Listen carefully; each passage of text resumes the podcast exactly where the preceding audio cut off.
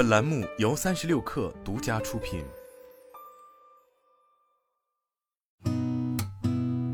八点一刻，听互联网圈的新鲜事儿。今天是二零二三年十二月二十七号，星期三，早上好，我是金盛。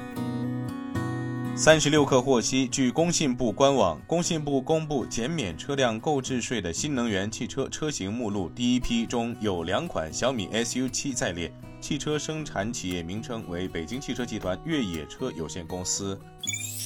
据南方都市报报道，从十二月二十号开始，魔兽世界社区已重新在网易大神中上线。魔兽世界社区已开始陆续更新了包括地心之战、魔兽探索服在内的新内容。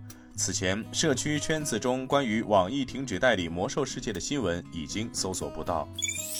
上交所、深交所、北交所公布二零二四年部分节假日休市安排，除夕当日休市，二月九号至二月十七号休市，二月十九号星期一起照常开市。另外，二月四号、二月十八号为周末休市。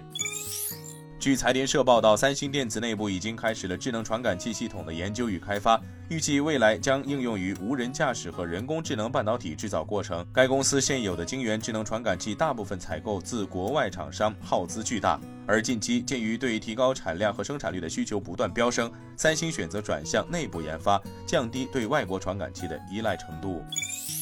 据新浪财经报道，OpenAI 拟以不低于一千亿美元的估值水平进行新一轮融资，相关谈判处于早期阶段。知情人士称，本轮融资的条款、估值和时间安排等细节尚未敲定，仍有调整的可能。